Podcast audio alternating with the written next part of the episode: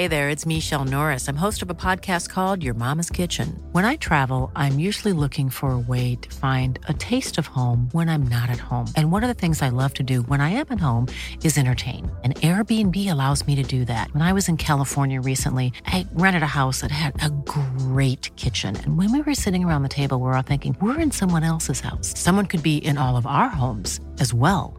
If you have a home, but you're not always at home, you have an Airbnb. Your home might be worth more than you think. Find out how much at airbnb.com/slash host.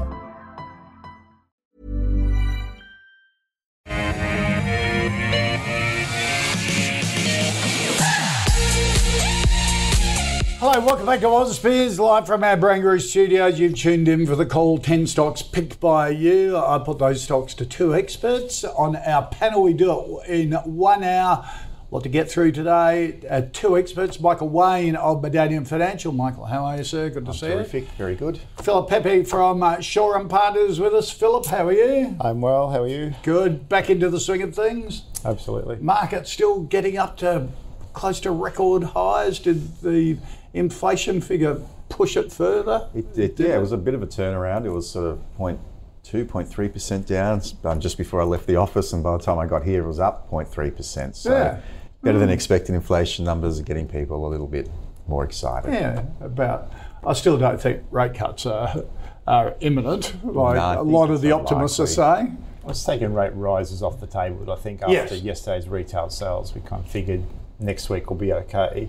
Yeah, Yeah. I'm not in the camp that we'll get Yeah. rate cuts anytime No. soon because 4.1 isn't less Yeah. than three last Yeah. time I checked. So. And then, you know, there's also an argument. I didn't really get into the detail of this number, but there has been a bit of an acceleration in the three month and six month numbers, particularly in the US. Um, looking at the core figures, services inflation seems to be quite sticky. Obviously, Yep. we've got that big decline in goods inflation after Yep. the supply chains open up. So there's still enough there to keep. Well, yeah. Insurance premiums going through the roof. This is the Uh, thing. So there's still enough there to have people questioning um, Yeah. whether the inflation genie's been completely put in the bottle and whether we'll get the rate cuts. I think's still Yeah. up in the air.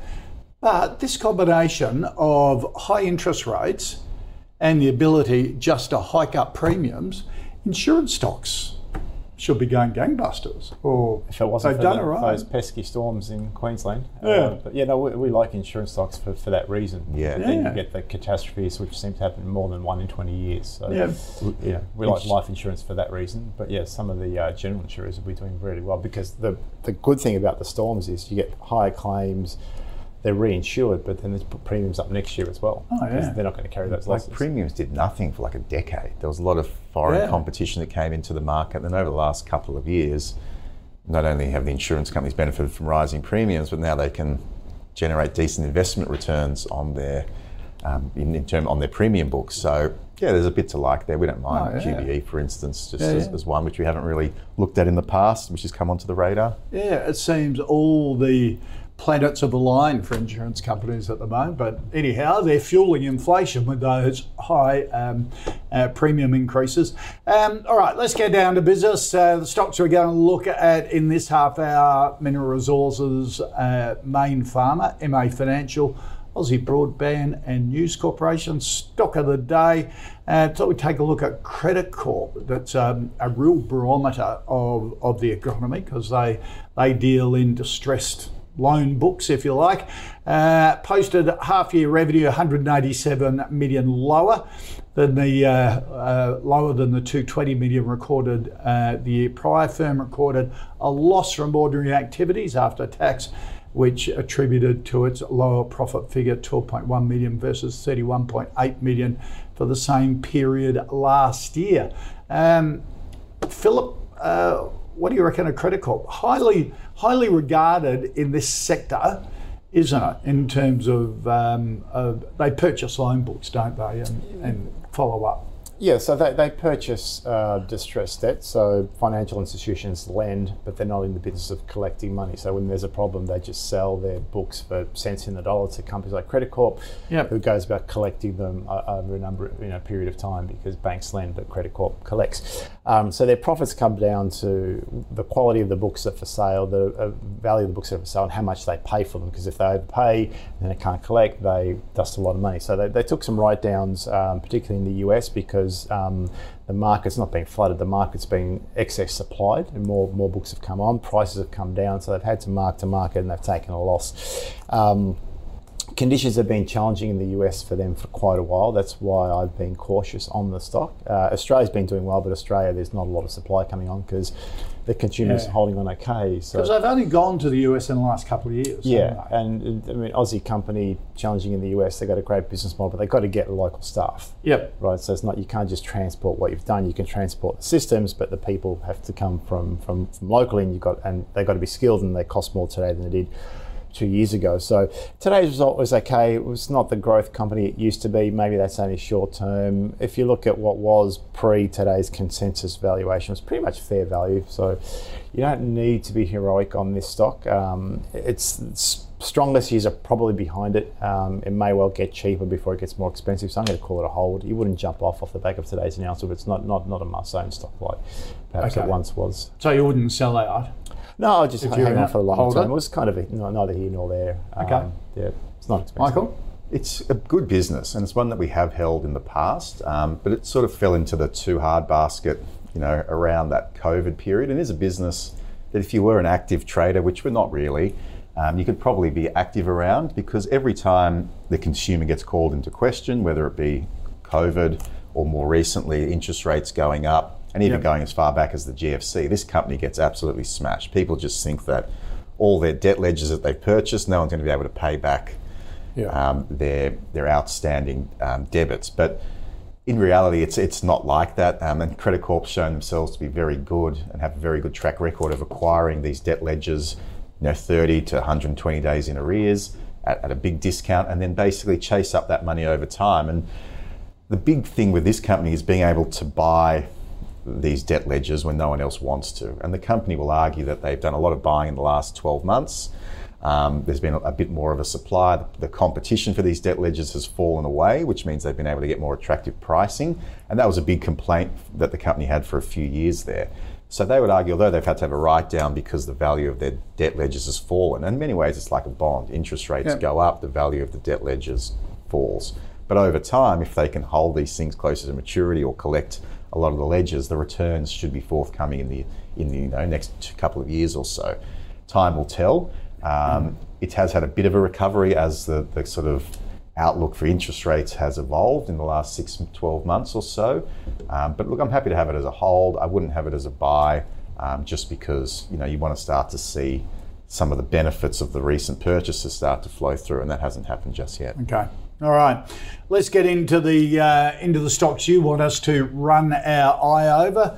And Michael David wants a view on mineral resources, the uh, uh, iron ore, lithium giant, Chris Ellison, um, sort of su- superstar uh, chief executive of the group, Bell Potter. Uh, put a target range of $75 yesterday on it and put them as a um, as a buy, a bargain buy at these levels. Do you agree? We hold MinRes in our managed fund and for clients. Um, we think it's a very high quality business. It's become less reliant on iron ore over the years. I think lithium now makes up about 26% of revenue or close to 30% of revenue potentially going forward, up from around 4% only a couple of years ago. And I think the valuation, looking at the valuation of the business, lithium probably makes up over 50% of the valuation now that people are attributing to their different assets. Um, it's been a, like a terrifically run business. Um, they've been buying up stakes. Um, you know, I think there's probably 14 really high quality lithium sites in WA. MinRes has exposure to about five of them. Gina Rinehart has about nine exposures um, of that 14, and some of them overlap. So they're really trying to corner that lithium market in WA. I mean, corner's probably um, you know, a very um, Yeah, they're big corners in WA. term, exaggerated term, but they are definitely strategically looking to have a very big piece of that market. Yeah. Um, the question is around lithium and, and the near-term outlook. There is definitely a lot of supply coming on. EV vehicle sales are probably underwhelming relative to expectations, so there is some short-term weakness potentially there that might take years and years to flow through. But in saying that, we're seeing production for a lot of these lithium companies or producers being pulled back. A lot of mines are coming out of production because the price has fallen so much, and that might bring the market back into to balance or equilibrium quicker than people are thinking. and they're a reasonably low cost producer, aren't Very they? low, yeah, very low cost producer. They've still got the iron ore assets, which are ticking away nicely Yeah. for them. And their other big thing is they just don't dig dirt; they process as They well. do Is that. that- the, that's, that's, another sort of key. that's an old school business for them, but they still got that going as well. Um, and the good thing is they're able to develop their resources um, or their exploration assets using the cash flow from the business. Um, they've had a history of not really taking on new equity, so they've never really, I don't think, ever done a share purchase plan, for instance. They funded a lot of their expansion through the cash flow of the business or through debt. Um, and therefore, you could argue that a lot of the models that analysts are valuing this company on are a bit misskewed given the, the, the WACC, the weighted average cost of capital that a lot of these analysts are plugging into their models because um, basically they're completely debt funded or, or cash funded as opposed to equity funded, which means the valuation could arguably be a lot higher. So, yeah, we like the business. We're happy to ride the cycle. We understand the short term weakness might prevail given what's unfolding in the lithium market, but it does give me confidence that everyone's being quite negative on lithium. Um, It's almost a universal opinion that lithium's going to have a tough few years, Yep. and often that's a decent time to start looking at these kind of high quality companies. okay. Uh, that's sort of Henry Jennings. So I'm going to have a, a buy as well. on a buy, a buy on Minres at these levels. Okay. What do you reckon, Philip? Look, I'll call it a buy as well, not without risk. There's, there's a lot to like about this. I used to cover this well before it started producing anything. Um, it's got a great mining services business. It's about a third of its revenue. Still got the crushing business it had when I used to cover it. So it does provide essential services to the WA. And they're building a lithium process plant as well, aren't they? So they're not they're not standing still. Yeah. And I like the iron ore part of their business, about a third of their profits. Um, I was scratching my head. I can't predict commodity prices, quite frankly. I don't think anyone can. So when Yeah. the experts were calling it down to seventy five dollars a ton, they were looking at different data than, than I was. And last time was like one hundred and thirty. Yeah. So that part of the business is doing well without China really contributing over and above, right? So if China ever comes back, maybe maybe the iron ore price doesn't dip. So the argument is about lithium, and their lithium profits are down sixty percent because of the lithium price. And as we saw in the chart, you know, we were all wrong on lithium in terms of EV um, penetration, the demand for lithium. It was shot up, and then all of a sudden, surprise, surprise, things take longer, so the Yeah. lithium prices collapsed. You're probably now buying it off the bottom. Our house view is that the oversupply will be dealt with either through increased demand eventually or reduced production. So lithium price should recover, their lithium profits should recover as a result. So now's probably a good time to be buying in as long as the iron ore price doesn't halve. So on that basis, I call it a buy. I can't predict commodity prices, but given that historically most people bought this for lithium, it's safer buying it now than it was a Yeah. year ago when lithium Yeah. prices were a lot higher. So I'll call it a buy, not without risk because I can't predict commodity prices, but good business and yeah, probably Bell Potter's probably right. It trades higher over the next 12 months. Right. Yeah, yeah. We had this uh, discussion last week on whether lithium had reached that capitulation point with all of the lithium. I think it was on not on the back of Core Lithium. It was on the back of one of the other lithium producers taking their mine, putting their mine into mothballs. Your line. uh, line, line Yeah, cut. yeah. Um, and there, there was one massive lithium bull. I forget the analyst who has now gone bare, and That's, uh, and that's the bottom. uh, and that's, That's the uh. Henry uh, Jennings and Andrew Wielandt were debating whether that was capitulation or just wait for another couple of uh, couple of weeks to the bottom. Yeah, you don't have to go all in. Um, No. no, you just can Yeah, dip just your toe and start Yeah, to exactly.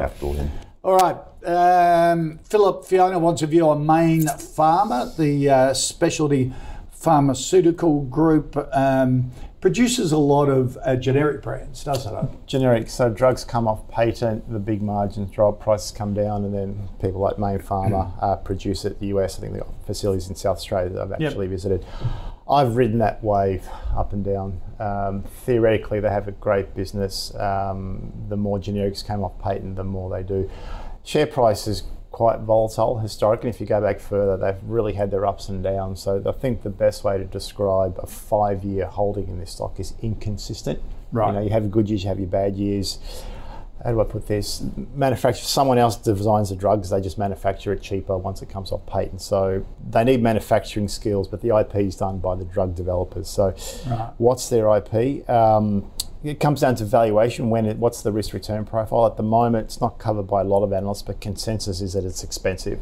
Right. And given that most analysts are generally optimistic, to see something that's 10% overvalued, that's a good enough signal to say you don't need to own this stock at this price. There's cheap. It's had a good six months. It's had a good six up. months. So Yeah. I, I would take profits, um, bank them, and then move on to something Move else. on. I'm going to call it a sell based on the rally and take your Right. money and run and uh, Okay. invest into something more predictable uh, over the longer term.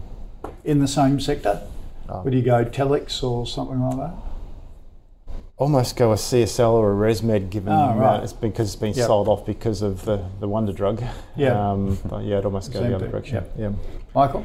Uh, it's never one that we've really looked at in too much detail. Um, it's the thing is, it is generic drugs. Uh, it's highly competitive space. It always seems to be cheap, but then often underwhelms. Nevertheless, it looks like margins have halved probably over the last five years or so, which just goes to show how competitive that space can be. So, from my standpoint, I'm going to go a sell into the recent strength.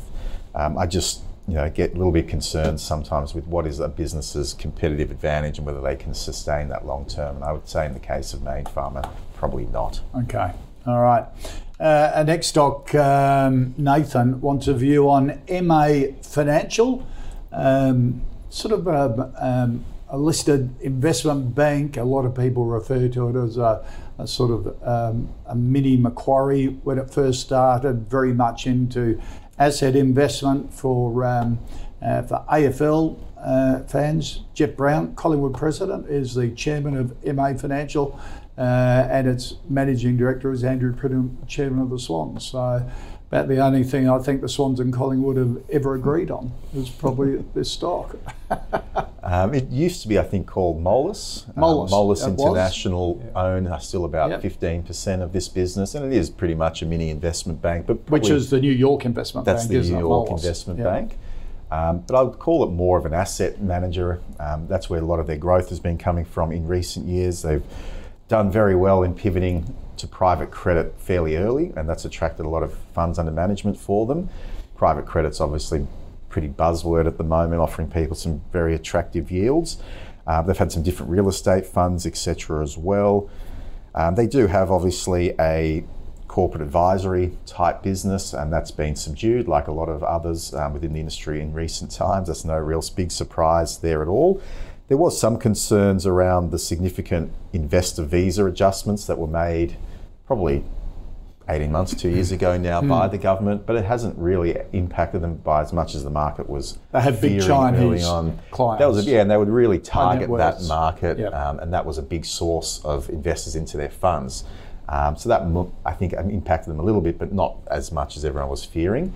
Yeah. Um, ultimately, look, I think it's a, a good business. I think they, they're growing quite well, um, but I probably won't give it a buy. It's more of a, a hold. There's nothing really Right. about it that's going to excite me to the point that I'm going to give it a buy. Okay. The numbers look fine. I think there's if there's an improvement in market conditions, I think there'll be a kicker for them from the advisory side of the business and maybe the equity capital raising side as well.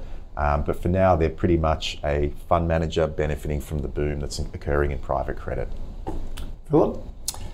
It's a buy just based on the link to the Collingwood Football Club. Yeah, so- That's why I mentioned it. I, anything. in the back of my mind, I thought, Philip, I think he is a pie, so yeah. uh, I, I was there. It was a great game. Um, a- apart from that, uh, look, I mean, nine billion in funds under management. that's material. Um, our view, my view, is that famous last words. We've probably seen the bottom in equity markets. Good inflation point today. Zero risk, or virtually zero risk of a rate rise next week. I'm not in the rate cuts camp, but the next move will be down probably in a year's time uh, or two years' time, not not this calendar year. So markets like that should trend upwards. The market's their biggest client; they'll get the leverage going forward. So it's got that going for it. Um, advisory and transaction volumes were down last year, down for everyone. Activity's already picked up. Uh, there was talk, you know, Perpetual. Was talking, uh, Perpetual, for example, was talked about in the press today. So, as activity picks up again, that side of their business should be, could be stronger in calendar 24 than it was in 23. Again, that's all icing on the cake. So, 11 and a half times PE uh, for a mini Macquarie Bank. I think it's it's a good entry point if you believe markets are bottomed and they'll recover over further recover over the next two years, and the US keeps hitting all-time highs. So, Right. on that basis, this is a good entry point. So, I would I'd call it a buy for leverage to the equity markets Okay. and transactions. So the market almost at record highs and a lot of stocks at record highs, does it make you nervous?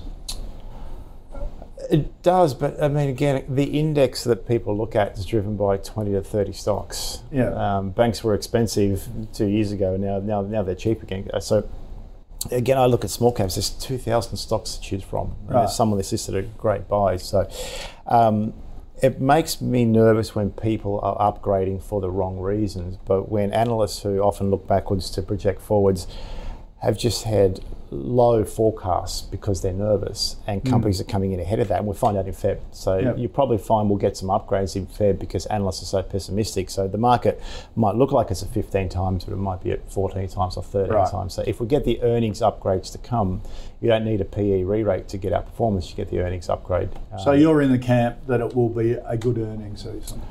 I think anyone who's going to confess would have confessed by now. So we'll still get some cautious outlook statements, but Yeah. cautiously optimistic as opposed to cautiously pessimistic. Hmm. The proviso for that is, we've, I mean, companies have got their mortgage cliff like everybody else, and companies who are rolling off five-year fixed rates will, at some stage, couple of interest rate increases might impact their EPS. But if they can get top line growth or do some M and A, then that'll take care of hmm. that over the next two years. So I, I'm cautiously optimistic, but it also depends on the sector. You mentioned insurance. Yeah. Insurance should be doing okay over the next couple of years. Are you positive on the We're on the earnings optimistic. season? I mean, sometimes higher prices beget higher prices. Um, the, Yeah. the momentum is there, and it's not like it's just shot up. It's been a volatile ride over a few years, and Yep. realistically, the ASX just back in October, everyone was Exactly. jumping off cliffs. weren't they? Exactly, exactly. So we're only, you know, retesting the highs from a couple of years ago, kind of Yep. thing. Um, and looking back over the last 15 years since the GFC, the ASX excluding dividends is barely higher at all. So it, it's not like it's been an unfettered rally. Uh, valuations still look reasonable. Again, you go below the surface, look at the, the mid cap index or the small cap index. There's, you know, trading at a very large discount to, to historical premiums. Um, so Yeah. we think there's a bit of mean reversion there potentially. Um, so there are always, we think, parts of the market that are more attractive than others. And at the moment, we would think sort of that mid to small cap space. And by small caps, I don't mean specky micro caps. Small caps is basically anything ASX X100 to ASX 300. I think there's some, some good quality growth stories there that hmm. can deliver. So yeah, we're obviously cautious. We're obviously monitoring the data as best as possible. We don't think that we're at extreme levels, and, can, and we can create a narrative as to why markets go higher. Okay. All right. Uh, Shrishti wants to know, Michael, whether Aussie Broadband is in that growth story that you're looking out for in the one to three hundred stocks. Aussie Broadband, the um, the internet telecommunication provider, but it's built a niche in high end users. Yeah, I mean, it's been an amazing performing business. Um, I think it's now the fourth largest telco in the in the country. Yep. Uh, ever since they've listed, they've grown at an astronomical rate and to really continue to deliver consistently on expectations. It's a very highly competitive space. There aren't really any network effects. There's no real moat either. So you've got to be, you know, trying to think of whether or not it's sustainable. And I struggle to, you know, understand how this business will create a sustainable advantage for themselves. They're no longer cheap on a valuation basis. Um, there's no doubt that the customer services level uh, for this company are superior to most in the industry, and that's a big part, I I would dare say, uh, as to why they've done so well. And that obviously comes from management and you know structuring how the business will operate. But yeah, going forward, it's not cheap. Um, they are looking to make the pivot away from focusing on um, individual consumers to operating in the more wholesale market. Many have tried that transition before and struggled with it. The early signs is that Aussie Broadband are actually pulling that transition off. Um, but I'll wait and see more evidence that they're continuing to deliver on that. So if they can do that, then there's no reason why they can't go higher. But I just question whether they can Right. continue to make headway in that in that wholesale um, area. So would you avoid it, or I'm not going to go hold it? sell. I mean, it's a hold. We don't own it, so it's not a buy. Um, but I wouldn't be selling because the recent update wasn't too bad. Okay, Philip. Look, I agree. I mean, it's had a, a great run. I mean, telcos. It's funny. I remember when ADSL was was the new telco, so they've, been, they've, they've done well. They've done quite a while, and it shows my age. Um, I'd almost say take profit, but they recently raised money of like 140 mil at 355, so it's in the money. So everyone just put in some more money. Yep. Uh, to fund the future growth. So there's believers out there, but anyone who's believing is probably already on the register. So what's going to drive the marginal buyer to push it up? They need to deliver. Risk is that things take longer than expected, or they can't find the next leg of growth. Um, and the share price has done really well. So certainly no reason to sell it. It's not, it's not like it's performed poorly, um, but there's no reason to rush in and buy it. So if you participate in the recent placement, hold, wait Right. to see what they deliver in the next two years. If you're not on the register, there's cheaper telcos, there's cheaper stocks, there's other sectors to move into. Um, Okay. But it's good business, can't fault it. It's not a sell, but it's not. Do you have a favourite telco? I, I, I cover a very small market cap called 5GG, which is a WA uh, broadband. Five does actually 5G broadband and does um, gaming as well. Right. It's, it's 20 mil market cap. It's a nano cap. So Right. that's my favourite, but it's it's billion dollars versus 20 20 mil. Five G. 5GG Pentanet. Uh, ironically, the chairman is ex IINet. Um, so he knows his Oh, really? very Yeah. well. Yeah. So that tells you how long I've been. Oh, covering net was the favourite there for a long time. they Yeah, had very Right, high so customer he- service he's levels. Now, he's now, uh, and then he was Navitas uh, CEO, but now he's chairman of um, 5GG. So that's one I like, little one. Geez, he's got good pedigree. Yeah, I think Hasn't he? it's got to Okay. It's very early days for the other one. All right, we might um, need to have a look at that on Ausbiz. Get the chief executive on to uh, run us through the business. Um, our fifth stock um, for this half hour. Uh, Fraser wants a view, Philip, on News Corp, the uh, global media giant that uh, not only owns uh, News Corp papers, but uh, Foxtel and around the world. Realestate.com. Real- yeah. REA, yep, biggest shareholder in REA. Once, uh, once Mustone once was, was once one of the biggest stocks in the ASX until Rupert took it to the US and all the index huggers decided well it's not an index so they sold. It's had a great run. Um, you know, advertising's held up well. The real estate market's defying gravity, particularly in Australia, and all the all the doomers and gloomers on um, you know domain and um, REA have been proven wrong because volume's coming back, so they should ride that wave. So I think that's why the rally. I mean, media's been around for a long time. Even books are doing well for them. Um, you want to think it's now fair value to expensive, and it certainly is on analyst coverage. But if people are buying it because of the um, real estate driven advertising, Australia, US, which is probably now recovering, now's not the time to jump off. Um, having said that, with that run, I wouldn't call it a buy. I'm going to call it a hold Right. with a finger on the sell trigger, um, just to see how it reports. So would you trim? I would, I would trim. I wouldn't Right, so sell. I take would some trim. profits. I mean, look at look at the bounce um, Yeah. since the start of last year, and that's off the back of everyone. On my guess is back off. Everyone got the view on the property market wrong, Yeah. and their classifieds just held up well. Yeah. So if we're going to continue to get it wrong, the stock will continue to upgrade. Right. Um, but it's early days, especially next week if we get the confirmation no rate rises. Yeah. That'll continue to fuel the property market. So their Australian business should continue to do well. So I'm going to call it a Okay. hold, maybe a slight trim, but certainly don't jump off. Okay. Michael? Yeah, I mean, it's a g- interesting business. You've got REA, which makes up a lot of the valuation Yeah. of this company. Um, in fact, if REA was realised properly, um, the value of News Corp would probably be even be higher. I think there's a view that they might spin it out. Yeah, well, that's they think. Yeah. I mean, I, I know Macquarie, for instance, was talking about the chances of a divestment now are increasing, given that Rupert has passed the baton to Lachlan. Right. Um, and there is definitely agitation from third parties there trying to get that divestment of REA, and that's potentially been the main driver really of the share price increase because REA has gone from 120 to 180 or whatever, and that's probably reflecting that in the, the, the News Corp share price there. Otherwise, you got access to Foxtel, which was definitely a first mover, but potentially more challenged in recent times. Mm. Harper Collins, the book publishing, has been doing very, very well for them, uh, or, or, at least better than it was. Then you've got Wall Street Journal and Dow Jones, which are decent performing media assets as well. So it's a good business. Um, you have to understand the composition of it. If in many ways, if you were to buy it now, you would be kind of hoping, in some respects, that the the sum of the parts is greater than it all being kept together in one entity. Uh, and that is definitely a potential kicker for it. But I'm not going to go and buy, given the big rally that has occurred. Right. And I'd probably just buy REA directly if I wanted that exposure. Yeah.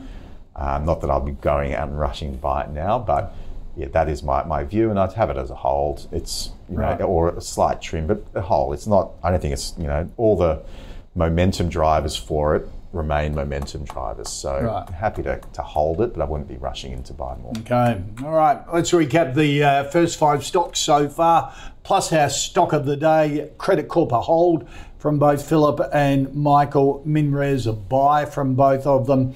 Uh, Mayne Pharma a sell from both Philip and Michael. Uh, MA Financial a hold from Michael, a buy from Philip. Uh, Aussie Broadband a hold from both.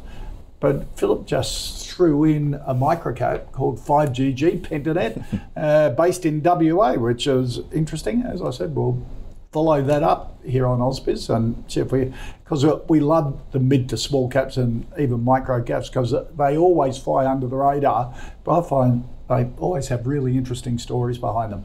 Uh, News Corp is a hold from both and maybe at these levels it's had a terrific run, uh, maybe trim some of some of your holding. Uh, here at the call, we've been tracking our own high conviction fantasy fund as picked by the investment committee. Uh, the December meeting is on the platform at the moment, ausbiz.co.com uh, rather. Um, uh, didn't have a January meeting because of the, uh, the summer break. Uh, February meeting will hit the platform next week, so watch out for that. Back in December, they bought ResMed Car Group and Johns Lyng, took profits on Wesfarmers, RPM Global, and MA Financial, and the portfolio currently up 21%. Uh, in this half hour, Cettire, Smart Group, EVT, um, which is the old uh, events uh, and BetaShares Global Uranium ETF plus Woodside we're going to get through. All right, Charlotte wants a view, Michael, on Cettire, the uh, the online luxury goods retailer. This is in your wheelhouse, I think. Um, brand names include Prada, Gucci, Saint Laurent, Balenciaga, whatever it is, Balenciaga or whatever, and Valentino bit different to best and less where I shop. Yeah, I mean it's not my go to be oh. honest. I've got a, a, good tie collection, and that's about it. Well, at least I think so. Um, look, a Cettire, a Cettire has been a, a, a, very good success story, um, and I. Rocky start, wasn't it? Rocky start. A lot of doubters, and and a lot of the big brand names that they were. They're sort of like the online warehouse sale sort of yeah. platform, aren't they? Well, they, they take, got a bit narky for a start. Well, they take a lot of that excess stock and then sell it at a discount. I think they call it drop shipping warehousing, where they don't really have any warehousing at all. That's all the P. It's yes. Right, drop shipping. yep. yes. Um, so they're not holding any stock in the warehouse. They basically are just selling it on behalf of the brands and They've got very high margins. It's a good model. Know, average, yeah, average um, basket size is quite high, given that it is premium brands. Um, it, look, I was probably one of the doubters too. Like, how can mm. a business like this, which is a relatively small player, compete with? You know, there was you know hundreds of these Mr. Porter. Um, there was the Iconic and all these kind of fashion yep. Type um, websites, and there still is hundreds of them out there. But they seem to be developing a decent market share. I think it's about 0.5 to 1% of the luxury goods market in Australia. Um, and it seems to be very well run as well, um, despite the fact that the founder has been reducing his stake over you know, the last couple of years. Um, and that is, again, despite the fact that the consumer is meant to have been challenged over the last 12 months or so. The numbers that they've been delivering have been very, very good in spite of that broader narrative that it's tough out there. So this is the whole thing in retail. It just seems to be there are some winners and, and some losers, and mm. you can't paint everyone with the same brush uh, because the good quality operators seem to continue to be able to deliver. Uh, unfortunately, it's not one that I've owned because it has done very well over time. Um, again, I don't have enough conviction to give it a buy, but given the way it's held up, happy to give it a hold. okay. And Philip, you can see that roller coaster. It sort of yeah. peaked and then crashed back to 37 cents, didn't it? As everyone doubted the model. Uh, and then it's proved itself. It's... Look, the model's simple, but it obviously works. They take excess inventory and they sell it. I mean, yep. there are other online retailers See, that do that. that. Yeah, wow. but they, they, have got to get the inventory. Um, people talk doom and gloom in retail all the time. The luxury market holds up because if you're buying one of those handbags, you're not checking the interest rate decision every month to see if your mortgage has gone up. You probably don't have a mortgage, so their customers are probably more resilient than the average punter. So they're not going to yep. not buy their handbag because because they're battling. Having said that, I can't work out what's magical about their model. Well, it works, but yeah. why can't I do that? Why can't I set up a website? If I get the inventory, it works. So it's done well. It's the moat isn't obvious. Um, I remember when ASOS, different different categories, same model, took off well in Australia until it didn't, yeah. until Amazon came. So I'm going to call it a hold because I just can't work out what's magical about them, and it's had a good run. And we could wake up tomorrow and they've lost market share, even though they're only small. So right. on that basis, I'll call it a hold because there's no obvious moat. Uh, it's not a mu- it's not a must sell, but it's not a must own. So I'll call it a hold. Uh, yeah, vendor selling. Yeah. I don't really care, but most people think that as well. They know something we don't. So why yeah. would I buy if he or she's selling? I don't read that much into it, but they are selling, so mm. I'd call it a hold. Okay. All right. Uh, Ryan wants um, a view, Philip, on Smart Group, the uh, employee management services group, uh, salary packaging, novated leasing, vehicle fleet management payroll services to companies. Yeah. Um, what do you think of Smart? Look, good business, not expensive. I believe they do a lot of uh, or some EV leasing. Um, EV sales are weakening, not holding up. That, that's had a good run. Uh, my concerns in this stock, a, a, they're twofold. Are we going into a recession? I think slowing down. Will there be less people working, therefore less demand? Um, and what's happening with working from home? Is that here to stay? I think those are weak arguments. I think more people are coming back into the office and we're going to avoid a recession, so demand for their product should hold okay. So I think the earnings risk that may have been in, in the price um, in 2023, that's now come out and it's had a re rate, but it has had a pretty material re rate. It's not back to all time highs, mm. uh, but I think growing from here gets challenged. I think they want a decent, um, because Adelaide, South Australian government contract, which yep. give them an earnings kick. If there's more out there, it'll continue to kick along. Uh, but it's had such a good run, I'd almost take some profits. Not a sell, but I would definitely trim some given the recent run. But it seems like a good okay. business. Uh, leasing, I've always liked leasing. In the right market, it does well. Uh, yeah. Novated leasing, so yeah, I think it's a hold though at current okay. valuation levels.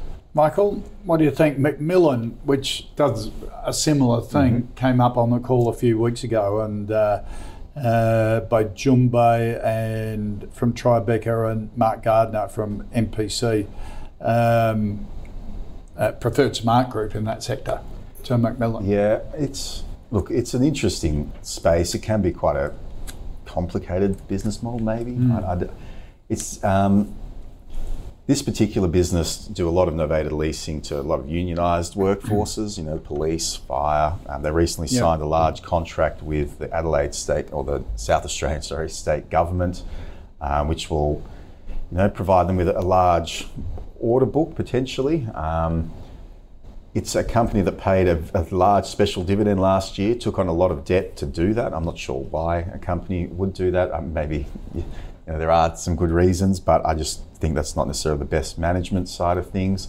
Again, it's not a company I'm overly familiar with, but do note that it has been a good performer over time. I'll be tempted to sell into recent strength um, and yeah, and, and look to focus on other areas and what you're saying there, because the other uncertainty that everyone throws into this company is the stroke of a budget pen yeah, yeah. can change the tax rules for novated leases, salary packaging, things like that. But if they've just picked up police unions and uh, uh, bureaucrats and public servants, uh, that's less likely you would think to get change in a budget. Well, that's right. And everyone goes back. I think it was Julia Gillard in like 2000 Yeah. something. So it's not just the big corporates. Well, that's right. Yeah. That's right. So, look, it, the, the balance sheets looks pretty good, um, pretty conservatively run, not a lot of leverage.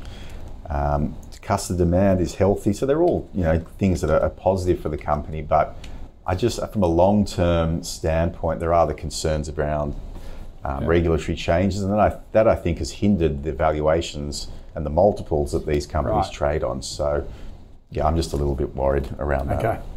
All right, uh, Philip Charles wants a view on EVT, the old event hospitality and entertainment, event cinemas, Greater Union Cinemas, Rydges Hotels, QT Hotels. Uh, they own uh, Thredbo Alpine Village as well. Um, what did they? We Very much in entertainment and tourism. We like entertainment and tourism. We're in the stronger for longer camp. I mean, they were hit by the writer's strike last year, so there wasn't any content for well, wasn't Yeah. anything at the movies for people to go out and see. We're now coming out the end of it, so there'll be some backlogs, and even just looking at what was released over our summer, there's a lot more movies coming, a lot more reasons for people to go um, go out there. I think the ski season was just okay, but the whole demand for hotels is holding up a lot longer than people thought. So this whole, you know, retail sales were weak, people aren't spending. They're, they've stopped spending. They're spending less on things and more on experiences. And movies are experience, skiing's an experience, um, their hotels an experience. So we like the space. It has had a good run. Again, not quite back at all-time highs, but not far off it. So again, off that recent bounce, take some profits, uh, but it's a hold. I think perhaps a little bit more to go based on analyst numbers. But I think the again the worst is behind them with the writer strike, with more inventory hitting their shelves, for want of a better phrase. I think they've got a good 12 months ahead, which is now in the share price. So I'd call it a hold. Okay. Michael? Yeah, not a, not a bad business by any means, a tightly held family company.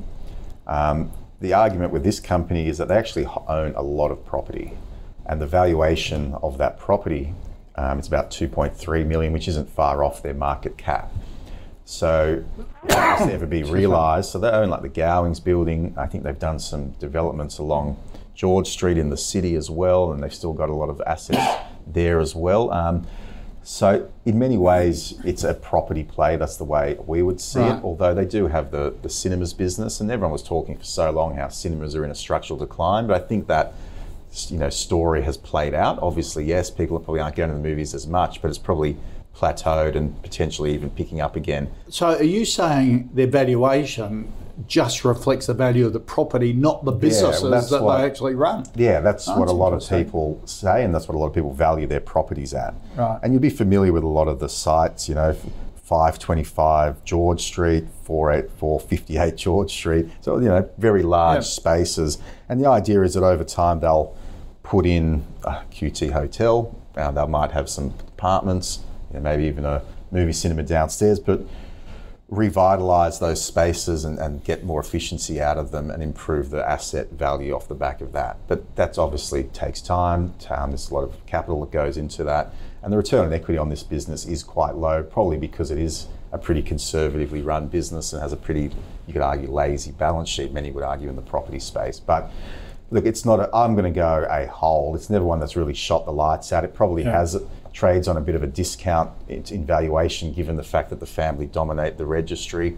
Um, but it's Had a, had a good 12 months. had a decent 12 months, but over the, the long term hasn't really done much. Um, Right. but it's not a bad company, and if ever there was a split up of the business, potentially there's some value to be unlocked, but I just don't know when or if that will ever transpire. Okay. So you're happy to go hold because it will just, I think, All right. oscillate sideways over time pretty much with some dividends every now and again. Okay.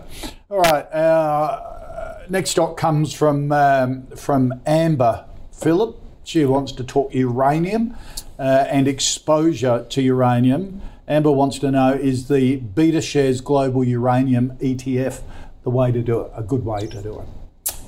We, we love uranium. We think as a house, um, you can't go green without investing in uranium. It's, it's not the dirty word that it used to be, and our house view is that um, it's almost famous last word. It's almost like where lithium was a few years ago when we realised we're not making enough. We're not making enough, and as the energy providers realise that to go green, decarbonisation is going to take a long time and require a lot of investment. Uranium is the way to go. They will start buying, and that'll continue to put the um, the uranium price up. But if you can get the Sprott share price up as a proxy, Sprott, Sprott's gone through the roof. So I think uranium recently went through 100 US a pound. Our house view is it goes to 150 a pound um, in the near term, just to keep up with the demand. Okay, I don't know what's happening with that that uh, that chart um, because it's at 11 bucks at the moment. We might take that chart down. I've just yeah. brought it up on my screen and it's $10.28. So we've got a glitch in that, that chart. That's a buy off that share price. No, yes, yeah, absolutely. that would be a bargain at that share price. Yeah. So, um, yeah, Okay. So a trust is, is a good way to buy it. I think Sprott is also listed in no way to play it. If you want to play a producer, there, there's Paladin. So right. among others. So there's a lot of ways to play it. We think you need some exposure. Uh, if you're not watching markets every day, buy it through a trust. Absolutely. So I'm going to call this a buy. A good one. Exposure to the sector. Uh, if you wanted a stock specific one, we like Paladin among other names. Right. Uh, PDN. But yeah, definitely our view is that the world is coming to the realization that uranium is safer than first thought. To go green, you need to go yeah. uranium. To get your climate yeah. targets, you've got to have a base load. If it's not coal, uh, it's got uh, the theory is that it's got to be uranium. But you look at the uranium price chart, and it looks like the lithium chart 18 months ago and you wonder whether it will go the same way. So that, that has been hypothesised. So yep. when lithium spiked a number of years ago, it was off the back of this perceived demand in EVs yep. and Elon Musk coming out saying there isn't enough lithium in the world for us to make our vehicles. It shot up. We have an alternative to vehicles at the moment. The combustion engine will be here to stay for a while longer, in my humble opinion. And we don't have the infrastructure to go electric um, immediately but we need to go green because we can't keep polluting right. the atmosphere. That's the difference. We don't have to buy an electric vehicle, but we have to stop the carbon emissions. And everyone's 2030 targets aren't being met. You've seen what the carbon um, carbon price has done in Europe, spiked. Um, so this is part of the solution to go mm, green, mm, okay. which is broader than just changing your cars to electric, which is still charged by a coal-fired, coal-fired power station right. when you get home. So, Michael, do you um, subscribe to that theory? We like uranium. We've held it for 12 months or 18 months even. Um, so we've done very well off it, and we but we are conscious of the fact that it has gone parabolic, and we yep. are slightly worried that this might be lithium 2.0, or even what we've seen with coal over the last sort of couple of years at various points. So we are pretty nimble around it. We we do like the long-term thematic just to go through some numbers, there's about 450 nuclear power plants around the world in about 32 countries. So you've got countries like France, 70% of the electricity generated by nuclear, places like Ukraine, Belgium, Hungary, over 50%. Even in the United States is around 20%. So mm. there's a lot of you know usage in different countries where they're a bit more uh, amenable with the idea of uh, uranium and, and that as a nuclear power as a form of energy. So there's another 55 power plants currently under construction, places like China and India. Um, there are another 90 nuclear plants. Nuclear plants. Right. Another 90 reactors are in planning phase, so they've been approved and in planning, and then there's about 300 proposed globally. Oh, so there's, okay. and that's just at the moment. That's that's probably 12 months out of date or whatever. There's all this enormous demand coming online. Countries are coming around to that idea. So we think it's a place you want to have exposure to. And although the uranium price has gone crazy, um, yep. it's only really back to where it was in 2011, pre Fukushima, where they had right. the big reactor meltdown. But there are uh, the other argument against it is there are lots of uranium.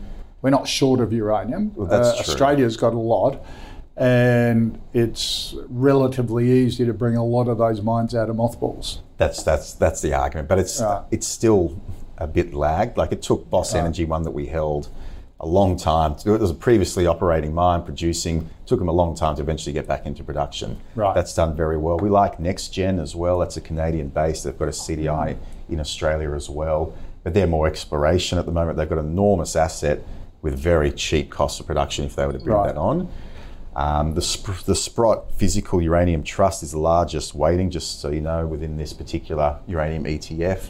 Um, but it includes Paladin, includes Boss, includes NexGen, and a few others global there. So it's not a bad way to play okay. the thematic. Right. we would probably go a buy on Right, a buy on it. because we we do think the outlook looks pretty good still. Uh, and um, just a, um, also a, an alternative to think about still in the beta shares, one that came up the other day as the beta shares energy, global energy ETF, which has your uranium, but also your coal stocks in there and your oil stocks. And if you if you're more an energy uh, bull, uh, and you want a bit of diversification, uh, both who was on that day, uh, Nathan Somersundaran and Josh uh, Josh Parker uh, recommended that as a buy as well. Uh, our final stocks is one of our biggest energy producers here in Australia. Of course, is Woodside. Uh, Max wants a view on that. Philip, uh, our biggest oil producer, talking about uh, merging with Santos. Yeah, I mean that that would potentially be significantly value accretive um, if it goes ahead. The someone told me a long time ago the share price will follow the commodity price uh, for most of these stocks. That oil has been quite volatile recently. One stage was heading towards 100 and it became negative. It's back towards 100. So I'm going to call this too hard because um, certainly my view on where the oil price is going or gas price uh, isn't as confident as say maybe a lithium or um, uh, a, a nuclear price, for example. So Right. this isn't a must-own stock, despite its size. You can see how much has come off its lows. Um, if we get back to $100 oil, this could be another $40 stock, but I, I can't call it at the moment. We're about to go into northern hemisphere winter, which typically sees coal and oil spike because they need to heat their houses. Um, but it's it's had a good bounce. So for me, it's not as cheap as it used to be. It's not a screaming buy given consensus forecast. So I'm just going to call it a hold. Um, it's not it's not a must own. It's had a lot on, hasn't it? Bought BHP's oil assets now in talks with Santos. We'll know a bit more about that in uh, later. The I was going to say later this month, but next month from February. Um, Michael, what do you think of Woodside? It's a good quality business, very high quality assets. Um, you know, cost of production in the bottom quartile, sells 80% of its gas, etc., yeah, and into the um, Southeast Asian market, only 20% domestic. We have a preference for Santos, although we acknowledge Woodside is high quality, lower risk. Santos has a better uh, production profile in our view, which could see a big improvement in free cash flow over time for Santos, and therefore big pickup in dividends. Um, so those things are kind of more company specific rather than so reliant on the energy price or So, oil so price So you'd be itself. really watching if Woodside came for Santos, so they'd pay a good price for it. Yeah, I prefer they didn't take over Santos, to, to be honest, um, Right. just because I think Santos, given their projects, if they can deliver, their production in 10 years could even take over Woodside. Um, It obviously is a, look very dependent on the energy price to some degree, but they have a big capex program at the moment. They're, you know, they're doing a lot of buybacks. Once all that kind of stuff starts to narrow, the free cash flow and dividend generation of Santos will be very attractive. You don't buy commodity companies purely for the dividend, but I just think there's a you know a lot mm. more value to be unlocked for Santos. And if Woodside were to get in now, after Santos has basically gone sideways for a number of years, I think they'll be getting it at a good price. So there needs to be something pretty compelling that Woodside offers Santos, I would think, to get that deal over the line. Okay, so I'm going to go a hold on Woodside, but a, a buy, But a on, buy Santos, on yeah. Okay. All right, let's recap the uh, final five stocks. Cettire, a hold from both Philip and Michael. Smart Group, uh, take profits from uh, Philip, sell from Michael. Uh, EVT, uh, hold and take profits from Philip, a hold from Michael. Uh, the Beta Shares Global Uranium ETF, uh, a buy from both of them. Um, in that uranium sort of pure play uh, space. Philip likes Paladin, um, and Michael NexGen and Boss, and Woodside a hold from both, but uh, Michael has a preference for Santos. Philip Pepe from Shaw and Partners, good to see you, mate. Good to see you. Uh, and Michael Wayne from Medallion Financial. Thank you. Always great to have you on board. Uh, that's our show for today. Um, look, if you've got any stocks you'd want me to uh, put to our expert panel, uh, just go to ausbiz.co slash uh, dot co slash call picks. Um, or tweet us on X uh, using the at AusbizTV handle. Um, and put as many questions as you like, any comments about the particular stocks that all, always adds a bit of spice to the discussion as well. Uh, look forward to uh, another edition of The Call. See you then, same time tomorrow.